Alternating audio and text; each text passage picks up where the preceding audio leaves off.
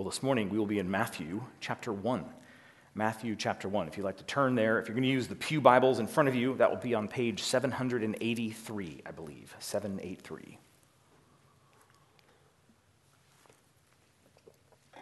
Normally we preach through books of the Bible, but as it is Christmas, we're going to pause and focus on this wonderful gospel account of the birth of Jesus. And I'll go ahead and read through the first chapter for us. As well, this is the genealogy of Jesus, the Messiah, the son of David, the son of Abraham. Abraham was the father of Isaac, Isaac, the father of Jacob, Jacob, the father of Judah and his brothers, Judah, the father of Perez and Zerah, whose mother was Tamar, Perez, the father of Hezron, and Hezron, the father of Ram, and Ram, the father of Amminadab, Amminadab, the father of Nahshon, Nahshon, the father of Salmon, Salmon, the father of Boaz, whose mother was Rahab, Boaz, the father of Obed, whose mother was Ruth, and Obed, the father of Jesse, and Jesse, the father of King David. David was the father of Solomon, whose mother had been Uriah's wife. Solomon, the father of Rehoboam, Rehoboam, the father of Abijah, Abijah, the father of Asa, Asa, the father of Jehoshaphat, Jehoshaphat, the father of Jehoram, Jehoram, the father of Uzziah, Uzziah, the father of Jotham, Jotham, the father of Ahaz, and Ahaz, the father of Hezekiah. Hezekiah, the father of Manasseh, Manasseh, the father of Amon, Amon, the father of Josiah, and Josiah, the father of Jeconiah, and his brothers at the time of the exile to Babylon.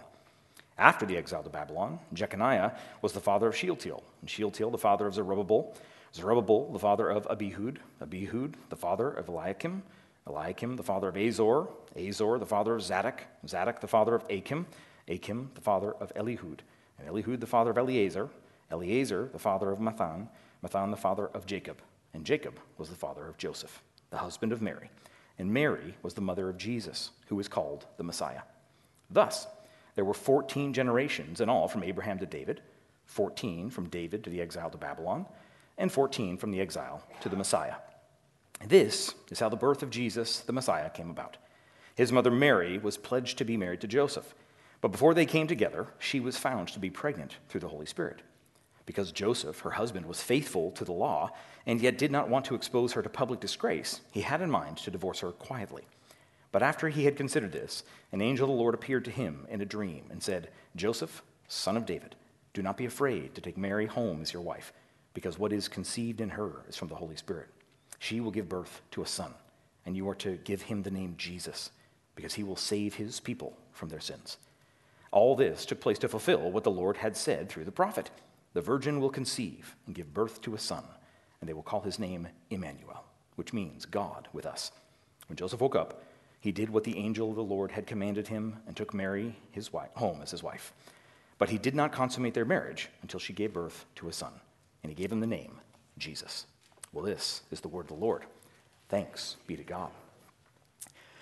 In January of 2020, a high end fitness chain called Equinox debuted one of its most lavish advertising campaign, campaigns yet. The title of the campaign was Make Yourself a Gift to the World. Author Tara Isabella Burton, in her fascinating book Self Made, uh, unpacks this ad campaign. It featured you know, posters of implausibly beautiful, artistically rendered young men and women evoking the mythological demigods of the past. And Burton says the campaign was retelling the story of Narcissus, the infamous Greek god who fell so in love with his own reflection as he gazed at it in the pond that he drowned himself in the pond, le- leaning out to try and get a little bit closer to the beauty that he beheld in the picture. Well, the ad campaign had a, had a, a, a, you know, commercial that was retelling this same exact story of Narcissus, except with a twist of the moral. See, the ad campaign showed that self obsession actually could turn us into a treasure to bring the whole world pleasure. That if Narcissus would have just cared more about himself, he would have given the gift of himself to the world. That was what the ad campaign was doing. And so, with a, a wink to the viewer, the narrator asks the question Does that not make self obsession the most selfless act of all? I mean, the message of the advertisement is clear. Join Equinox Gym, where prices start at $250 a month with a one year required membership, and you too can become God's gift to the world. The chief marketer of Equinox said this We believe that when you become the best version of yourself, you radiate outward and contribute more to the world around you. That's a fascinating little ad campaign. I, I, haven't been able to find the, the details on if it worked or not. How much did it boost their memberships? But Burton, in her book, goes on to document this worldview that has been coming about. And she calls it the idea that we are self makers. She explains that this idea has actually been encoded into almost every aspect of Western contemporary life. Not only are we those who believe we can and should customize and create and curate every facet of our lives to reflect, reflect our inner truth, we are in the thrall of this seductive myth that we are to become our best selves because our best selves will be a gift to the world. You see, she writes that our modern world has this great faith in our creative, even magical uh, power to be the self fashioning self. And what she says is that it has replaced the older understanding of a God created and God ordered world and universe, with each one of us having a parts to play in this universe that God created. Well, Burton shows, however, though, we have not gotten rid of God actually, we've just relocated him. Now, the belief in the divine is the divine in us. We've turned our back on God the Creator, and instead we put God within. He's the force of our own desires, our obsession with self creation, and this idea that we have the power to create and recreate ourselves to be a gift to the world. I found that fascinating as a thought to open a sermon about Christmas, this time of a gift that was given. And here's the thing I imagine here in this room, there's probably very few who, who would be standing in line to join the Equinox gyms to make yourself a gift to the world. And yet, I bet if I asked you to raise your hand of how many of you in this room are doing the exact same job as your mother or father did, very few, if any, hands would go up. Why is that? Well, because since the Enlightenment and the Industrial Revolution, our ability to make ourselves is enormous. I mean, it used to do, you just did what dad did, or you did what mom did, and you played your role in the town that you lived in. We all had our part. Ah, but with the vastly expanding world of technology and things, we are all self creators. And we oftentimes can slip into that self creation being our own little God, making ourselves remake ourselves for however we want to put ourselves on. Uh, we do it through clothing or career, through fitness or through Facebook. But the message that we often find ourselves doing is communicating ourselves to the world around us. Do we want to put on a, a powerful image or a fanciful image? What is it that we desire most to be known by? Well, I bring this up because this morning in Matthew chapter 1, we have one of the four authorized biographies of Jesus. And so he's going to tell us what he desired to be known by. What was it that Jesus wanted us to remember about his birth, about his being made, as it were, in human form? So, with that, we'll look at Matthew chapter 1, the birth of the king. And we have two sermon points this morning it's the king's crooked line and the prophet's promise fulfilled. The king's crooked line. Yes, I read through that whole genealogy. I know it was riveting, I had you on the edge of your seats, uh, but I did it import- intentionally because the genealogy is layered with all sorts of wonderful meaning. And now, the, the NIV, though, we have to start at verse 1. And the NIV renders verse 1 saying, This is the genealogy of Jesus. I think that misses an important clue, though, of what verse 1 actually says. Uh, more literally, we could render it the book of the Genesis of Jesus. And that language should be familiar if you know your Bible at all, because Genesis is the first book of the Bible, the Genesis, the creation account. So, so why does Matthew begin this book with the Genesis of Jesus? Well, certainly it shows in Matthew's gospel that Jesus is the creator. He's going to go on to, to speak of those things. But really, it's because we're dealing with the origin, the genesis of Jesus in human form. God, the Son, take on flesh. Uh, so you could even also translate this verse, though, that this is the book of the Genesis by Jesus, meaning that Jesus is the creator, but now he's come to be the re creator. Uh, see, mankind was originally made by God. And now God has come in the flesh in Jesus to begin his re creational work in the Son. It's the new Genesis by Jesus. Well, most important for our purposes this morning, though, is the second half of verse 1.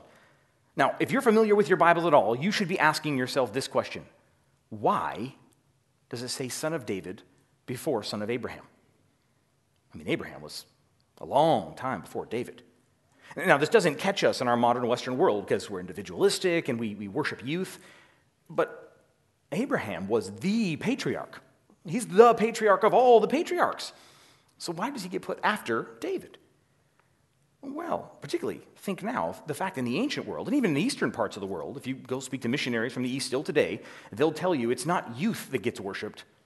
There's a great honor paid to age and experience. And in the ancient world, the line got weaker as you went along. So why would you put Abraham after David? Well, the reason is because, again, they didn't worship our youth culture. They didn't worship our, the billions and billions of dollars spent on the wellness industry that has popped up in recent decades. I, saw a meme recently. I had this wonderful, snarky little picture about this. A meme is a picture with like a little snarky comment, and there was two pictures. And the top picture showed like a, a horde of people running towards a building. I think they were zombies, like going to go attack a city. And, and, the little caption said something to the effect of, um, you know, all the people signing up for gym memberships on January 1st. And then the picture below it, below it showed a, a, a gym with two people in it and said February 1st. Uh, that's our wellness culture, right? We worship youthfulness and all these things. Well, Matthew clearly doesn't. That's not his purpose. Well, what is his purpose then?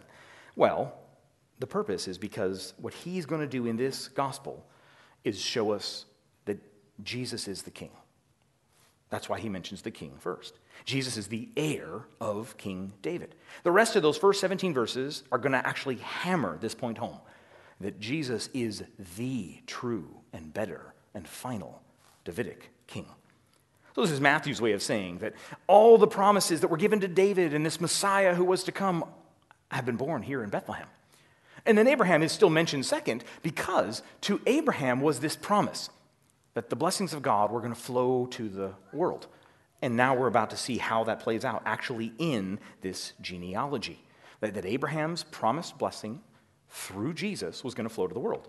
But first, it starts to tell us this, this picture of the genealogy. But let me give you a little bit of background about this genealogy. If you compare this genealogy with Luke's, they're different. And moreover, if you go back to Chronicles, where Matthew's drawing this genealogy, you're going to find that he's either a really, really bad writer or he has intentionally edited it. And I can just tell you, he has intentionally edited it. He knows that he's editing it. In, in, the ancient Jewish world, it was oftentimes the fact that you would give a genealogy and you just edit out all the guys in the middle because they weren't that important. Uh, and, and so that's what's happening here. So I read all of those times, he fathered, he fathered, he fathered. But you can translate that word, the ancestor of. So Matthew's not lying, he's not being deceptive. Anybody who knows anything knows, yes, that's, this is what's going on. He's structuring this genealogy very particularly. And he does it for a couple reasons. The first one is the name of the point to demonstrate the king's crooked line. Here's what I mean. There in verse 3, we read that Judah fathered Perez by Zerah and, uh, or, and Zerah by Tamar. Now, if you know that story, so Judah, he goes and finds himself a Canaanite wife, which was already kind of a no no. And he finds his Canaanite wife, and then he likely gets a Canaanite wife for his son, his oldest son. Well, his oldest son, we read, was a wicked man. And so God ended his life, he judged him. And so then the, the daughter in law now doesn't have a child. And in that day, then the brother would come and he would give her a child. So that way the child could, care, the son could care for her in her old age.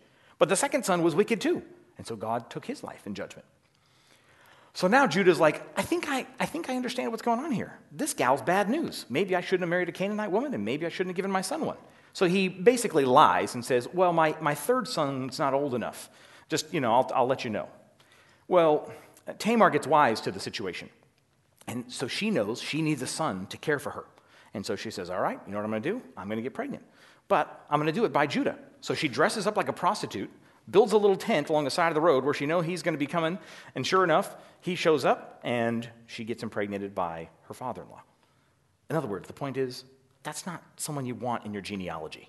Uh, years ago, I did one of those uh, ancestry, uh, you know, tests or whatever, and I found I have this like second aunt or something, and she's traced our family line all the way back to the late 1500s. And uh, as I'm like clicking through all these ones, she's done this incredible work. I'm clicking through all of them. I have these two generations where the guy's name was something like Asa Napoleon Bonaparte Binkley. Like, well, I, I, guess I know what side of that conflict they were on. Uh, th- that's the kind of guy in the genealogy I would just say, just, just skip him. Why, why didn't you just skip him? Matthew's clearly skipping all sorts of people. Why does he mention Tamar? Well, it gets worse because then he keeps going and he mentions Rahab. See, Rahab didn't just dress up like a prostitute and, and, pretend so she could have a child to care for herself. No, she was a prostitute. She was a Gentile prostitute. But when the Israelites came across the Jordan, she says, I heard of the wonders that your God had did to bring you out of Egypt. And, and, and so I'm going to come with you. And so this Gentile prostitute, the second woman listed in the line. And the third woman is Ruth. Now, Ruth is, is, seen to be nothing but a woman of noble character. She's actually the picture in the Hebrew Bible of the Proverbs 31 woman. But Ruth was a Moabite, which meant she was a Gentile. And the Moabites had a really shady history. Then finally, we get the fourth woman in the list. And she's not even given a name because this King David, this man who's the pillar of the Old Testament promises, says he had a son named Solomon by the wife of Uriah the Hittite. Because as the story goes, David saw Bathsheba and he seduces her. And then he tries to make it look like really it was Uriah. And when that doesn't work, he assassinates and kills Uriah. Well, Uriah was a Hittite, so he was a Gentile. And so his wife would have been deemed a Gentile. So, why do we get this weird, constructed, edited genealogy? Well, the first reason is to show you that the king, the long promised king, he has a very crooked line. He has a bunch of Gentiles and shady Gentiles in his line. So that's the first thing that we're seeing here. And then the question, though, is okay, so but why? why do we need to know that? Well, as I said, because the promises of Abraham were that through his offspring, through his seed, the blessing of God would flow to the nations. And already, even the line of Jesus has begun to trickle in blessings, blessing some Gentile ladies along the way. And now the blessing is about to expand and go to the world. So the simplest answer is because God is going to fulfill his promise to Abraham. Uh, but not only that, there's a, a, another element to this. And, and maybe you're visiting this morning and you're not a Christian. And maybe this is the part of the story where you just start to say, wait a minute, I thought Christians were supposed to be these like really good people. Like they're supposed to be all shiny and happy. I mean, uh, isn't that the idea? They're supposed to be basically perfect? No, the line is showing us. The second thing is no, God draws straight lines with crooked sticks. If the line had to be perfect, there never would have been a king. If the line had to be free from sin, eh, from, from tyranny, from all sorts of wreck, uh, there would have been no line. That's the second thing it shows us. And moreover, in this gospel, it's going to go on to say where Jesus says, This is the problem. You can't actually be good enough. Because in Matthew 5 48, Jesus says, Do you want to know what the standard is? Eh, the standard's this you must be perfect, just like my heavenly Father in heaven is perfect. See, friends, if, if the line of the king had to be impeccable, then there never would have been a king.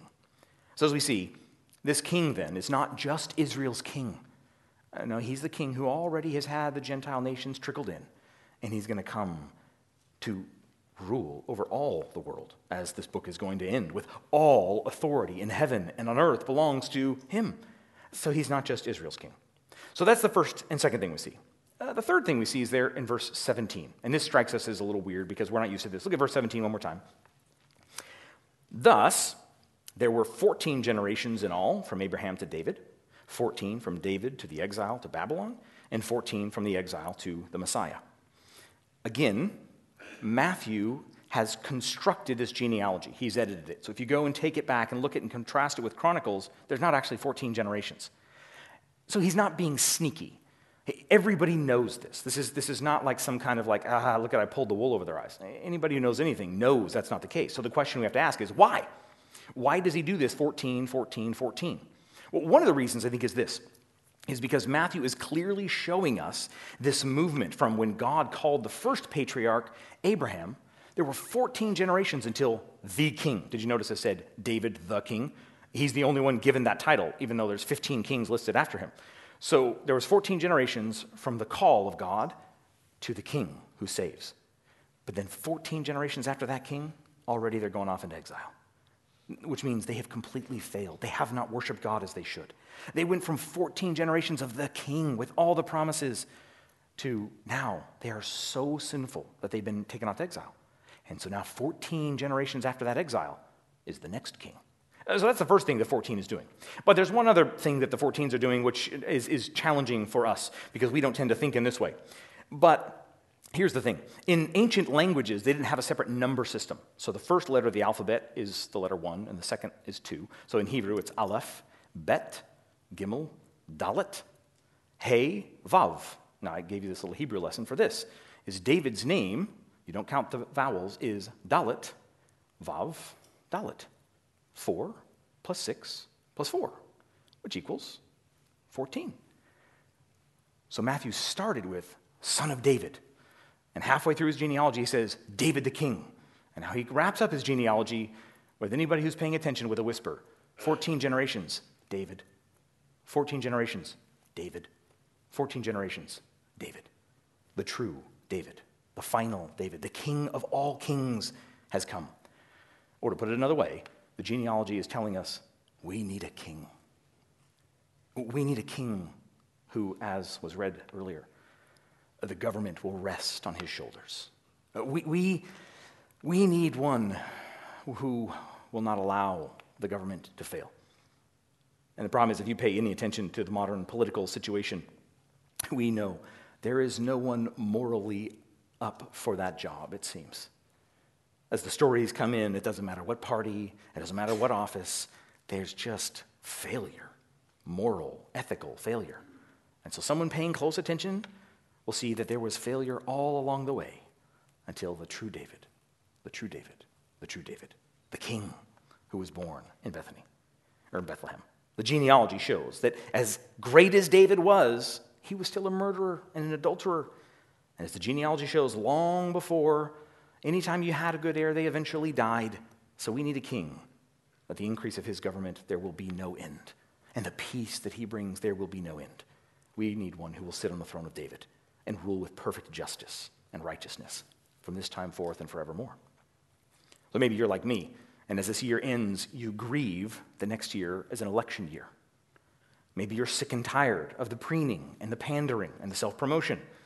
Well, the bad news is there's no stopping the political process. The politics are going to go forth. And particularly, it's going to go forth with those who are self made, little demigods, seeking to present themselves as a gift to the world. They're going to be like Narcissus, staring at themselves in the pool or on the TV. And they're going to try and drag you along to stare at them too. I would encourage you to be free. Instead, come back and reread Matthew 1 and listen to the whispers.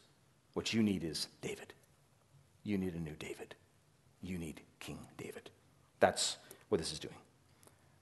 The king who came from a crooked line, but the king who's going to come and rule perfectly and bring in perfect peace. Well, that is the king's crooked line. The next is the prophet's promise, prophet's promise fulfilled. Look at verses 18 through 25.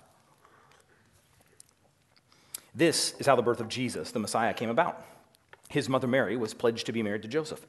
But before they came together, she was found to be pregnant through the Holy Spirit. Because Joseph, her husband, was faithful to the law and yet did not want to expose her to public disgrace, he had in mind to divorce her quietly. But after he had considered this, an angel of the Lord appeared to him in a dream and said, Joseph, son of David, do not be afraid to take Mary home as your wife, because what is conceived in her is from the Holy Spirit. She will give birth to a son, and you are to give him the name Jesus, because he will save his people from their sins. All this took place to fulfill what the Lord had said through the prophet The virgin will conceive and give birth to a son, and they will call his name Emmanuel, which means God with us. When Joseph woke up, he did what the angel of the Lord had commanded him and took Mary home as his wife. But he did not consummate their marriage until she gave birth to a son, and he gave him the name Jesus. as you can see, Matthew's telling this story from Joseph's perspective. Luke spends a great deal more time on Mary's experience. And at the human level, I almost titled this point uh, a, a, a, late, a wife's shady story. because at the human level, this has got to be one of the worst excuses ever come up with in the history of the world. Here's the thing, Joseph God got me pregnant. That, that has got to be the worst excuse, if it's not true, in the history of the world. But that's precisely what Joseph faced was his bride to be, his betrothed, saying, So here's the thing. Funny story. Put yourself in Joseph's shoes. If there ever was a time for righteous indignation, it would be this. If there ever was a time to be overcome and angered, it would be this. Because not only is she pregnant, but she's blaming it on God. So when we read about Joseph that he had it in mind to put her away quietly, what we're seeing something is that this was a man of great character. Because, see, in those days, uh, Joseph, you had to get a divorce to break an annulment or uh, to, to break a betrothal. And in those days, typically, if you were going to do that and she shows up pregnant before the wedding, if you keep her as your wife, then you're the guilty party. And if you send her out and expose her publicly, she's probably deserving of death by stoning. But Joseph doesn't want to do that. Joseph decides he wants to divorce her quietly. Now, he has to divorce her for his own reputation's sake, uh, but he wants to do so quietly. He's a gentleman, he's a kind man. So, he decides. Actually, if you kind of dig into the Greek here, it, it says as he considered, but really he's kind of showing us he'd made up his mind. And he goes to bed, making up his mind, like, yeah, I'm going to do this. I'm going to I'm to put her away quietly. And that night, he has a dream. In, in that dream, all of a sudden, an angel comes to him and says, Listen, it really was God. God the Holy Spirit. This is, this, this is legit. She's, she's not lying to you. But did you catch? There's a little hint that comes here. What does the angel say to Joseph there in verse 20? Joseph, son of David. Because Matthew's hammering home the same point. This is going to be the son of David, the final, the true son of David. And the angel assures him she's still a virgin. This was the Holy Spirit.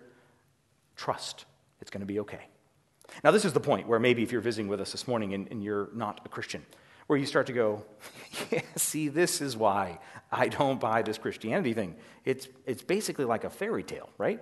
Uh, it's been called the God of the gaps. There's this thing online, hashtag with all capital letters and no spaces. God did it.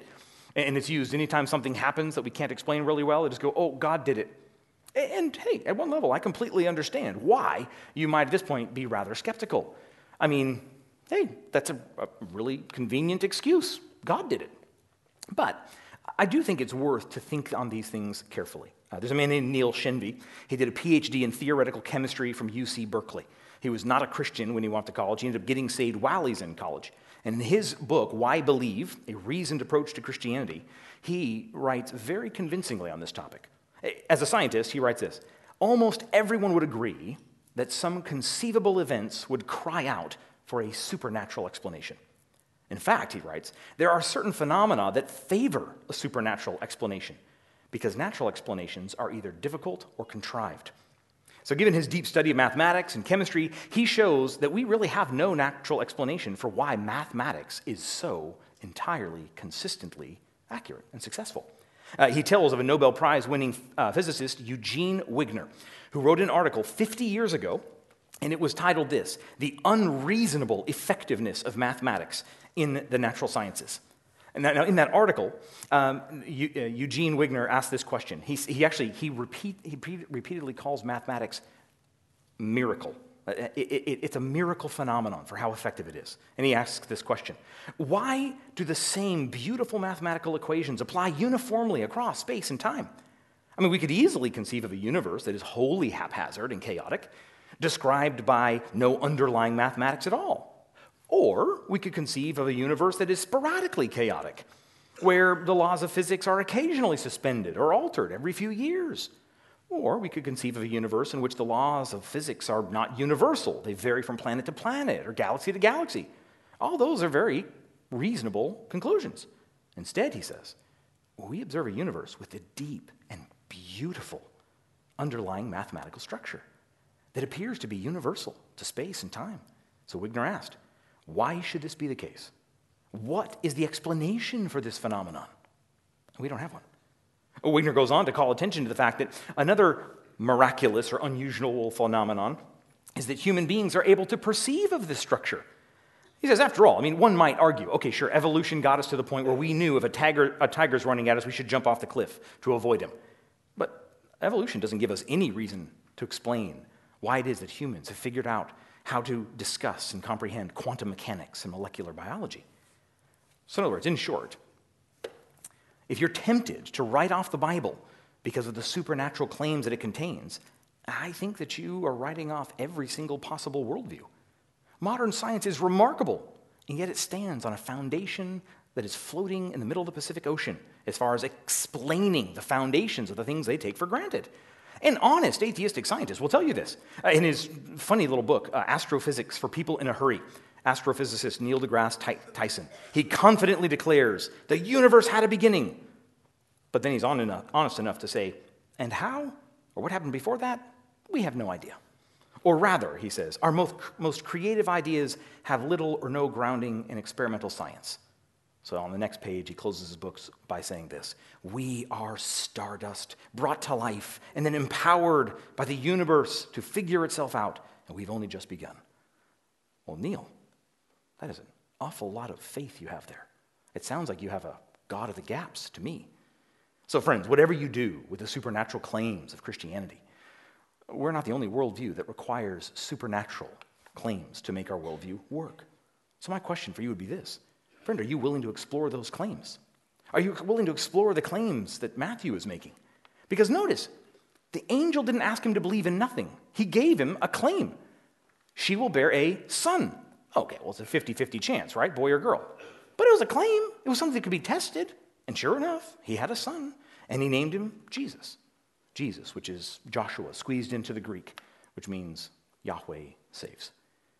So, see, Joseph names him Yahweh because the angel made a claim, and that claim came true in space time history. And so Joseph was able to test it.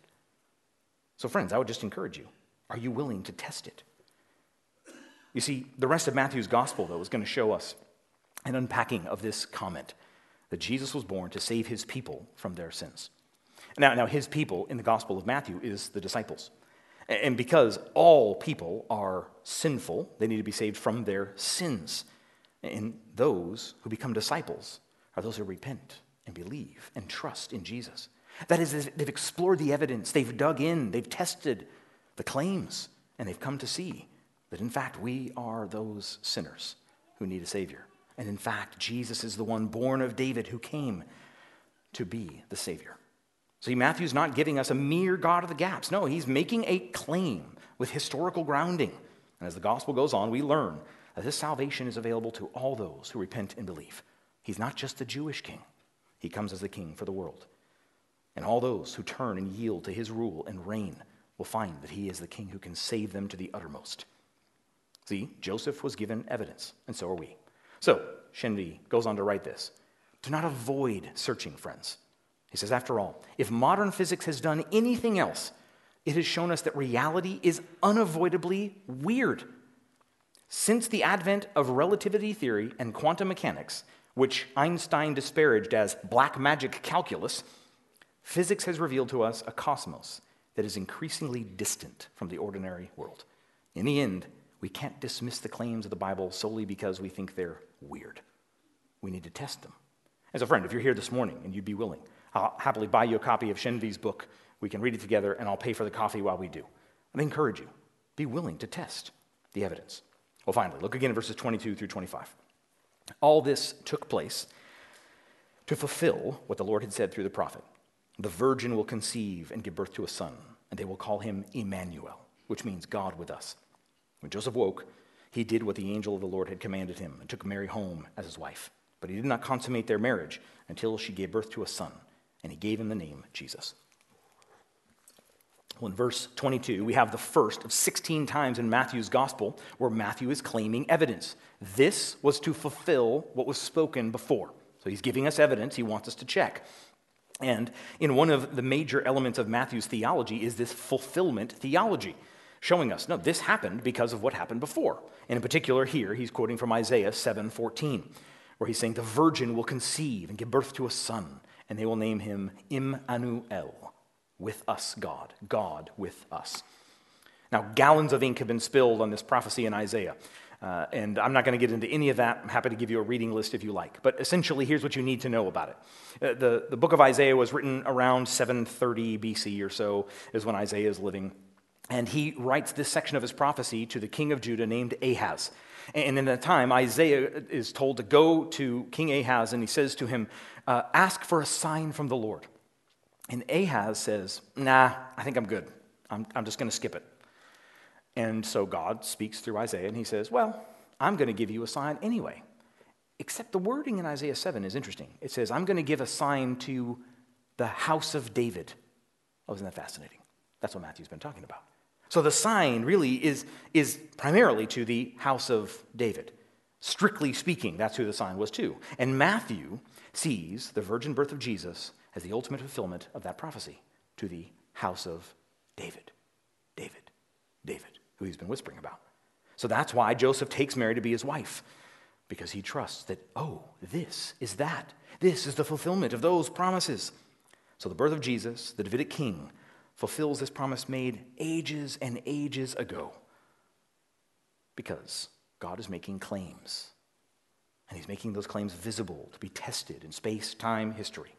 Let me show you one more claim that is made and fulfilled. Flip the page to Matthew 4, 13 through 17.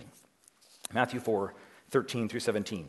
Like I said, 16 times in this book, the word fulfilled. Matthew's claiming something is fulfilled. Uh, this is right after John the Baptist is, is preaching, and then we read this other fulfillment. Verse 13 of chapter 4. Leaving Nazareth, he went and lived in Capernaum, which was by the lake in the area of Zebulun and Naphtali, to fulfill what was said through the prophet Isaiah land of Zebulun and land of Naphtali, the way of the sea, beyond the Jordan, Galilee of the Gentiles.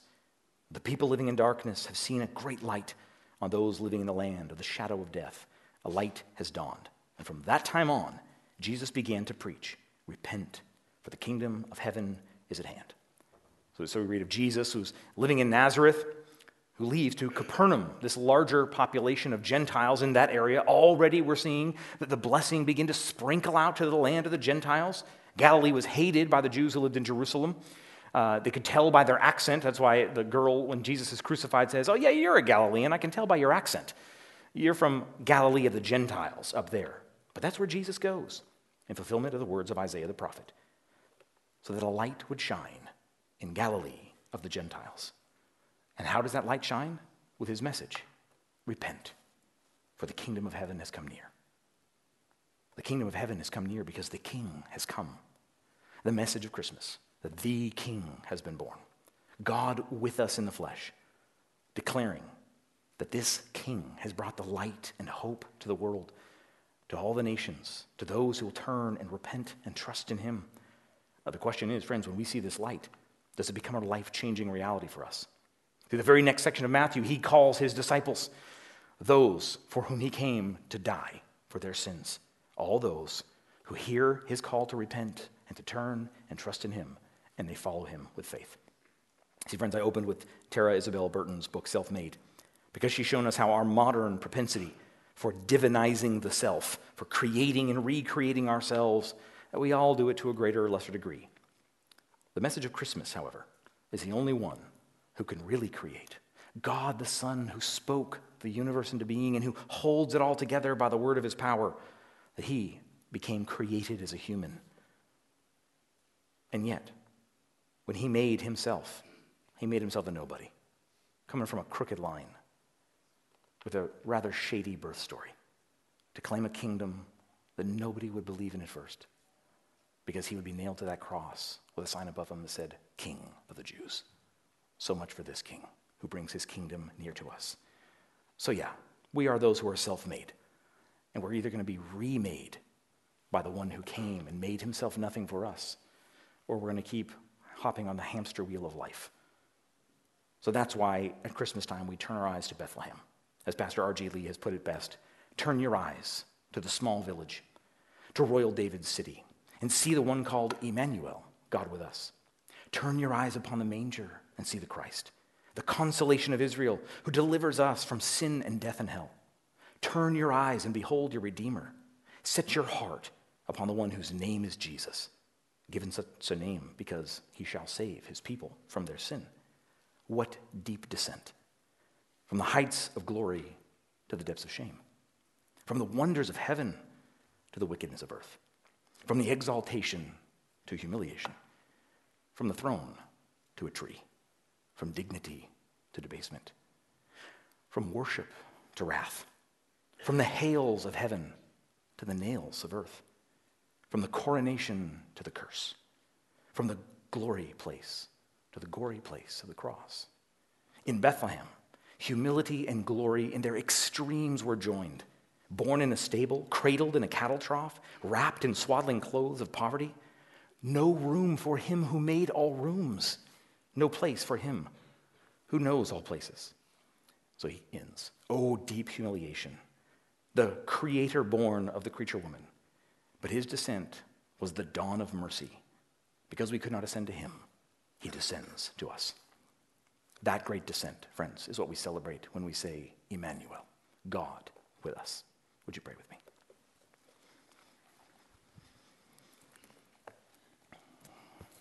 Oh, Father, how we thank you for the gift of your Son,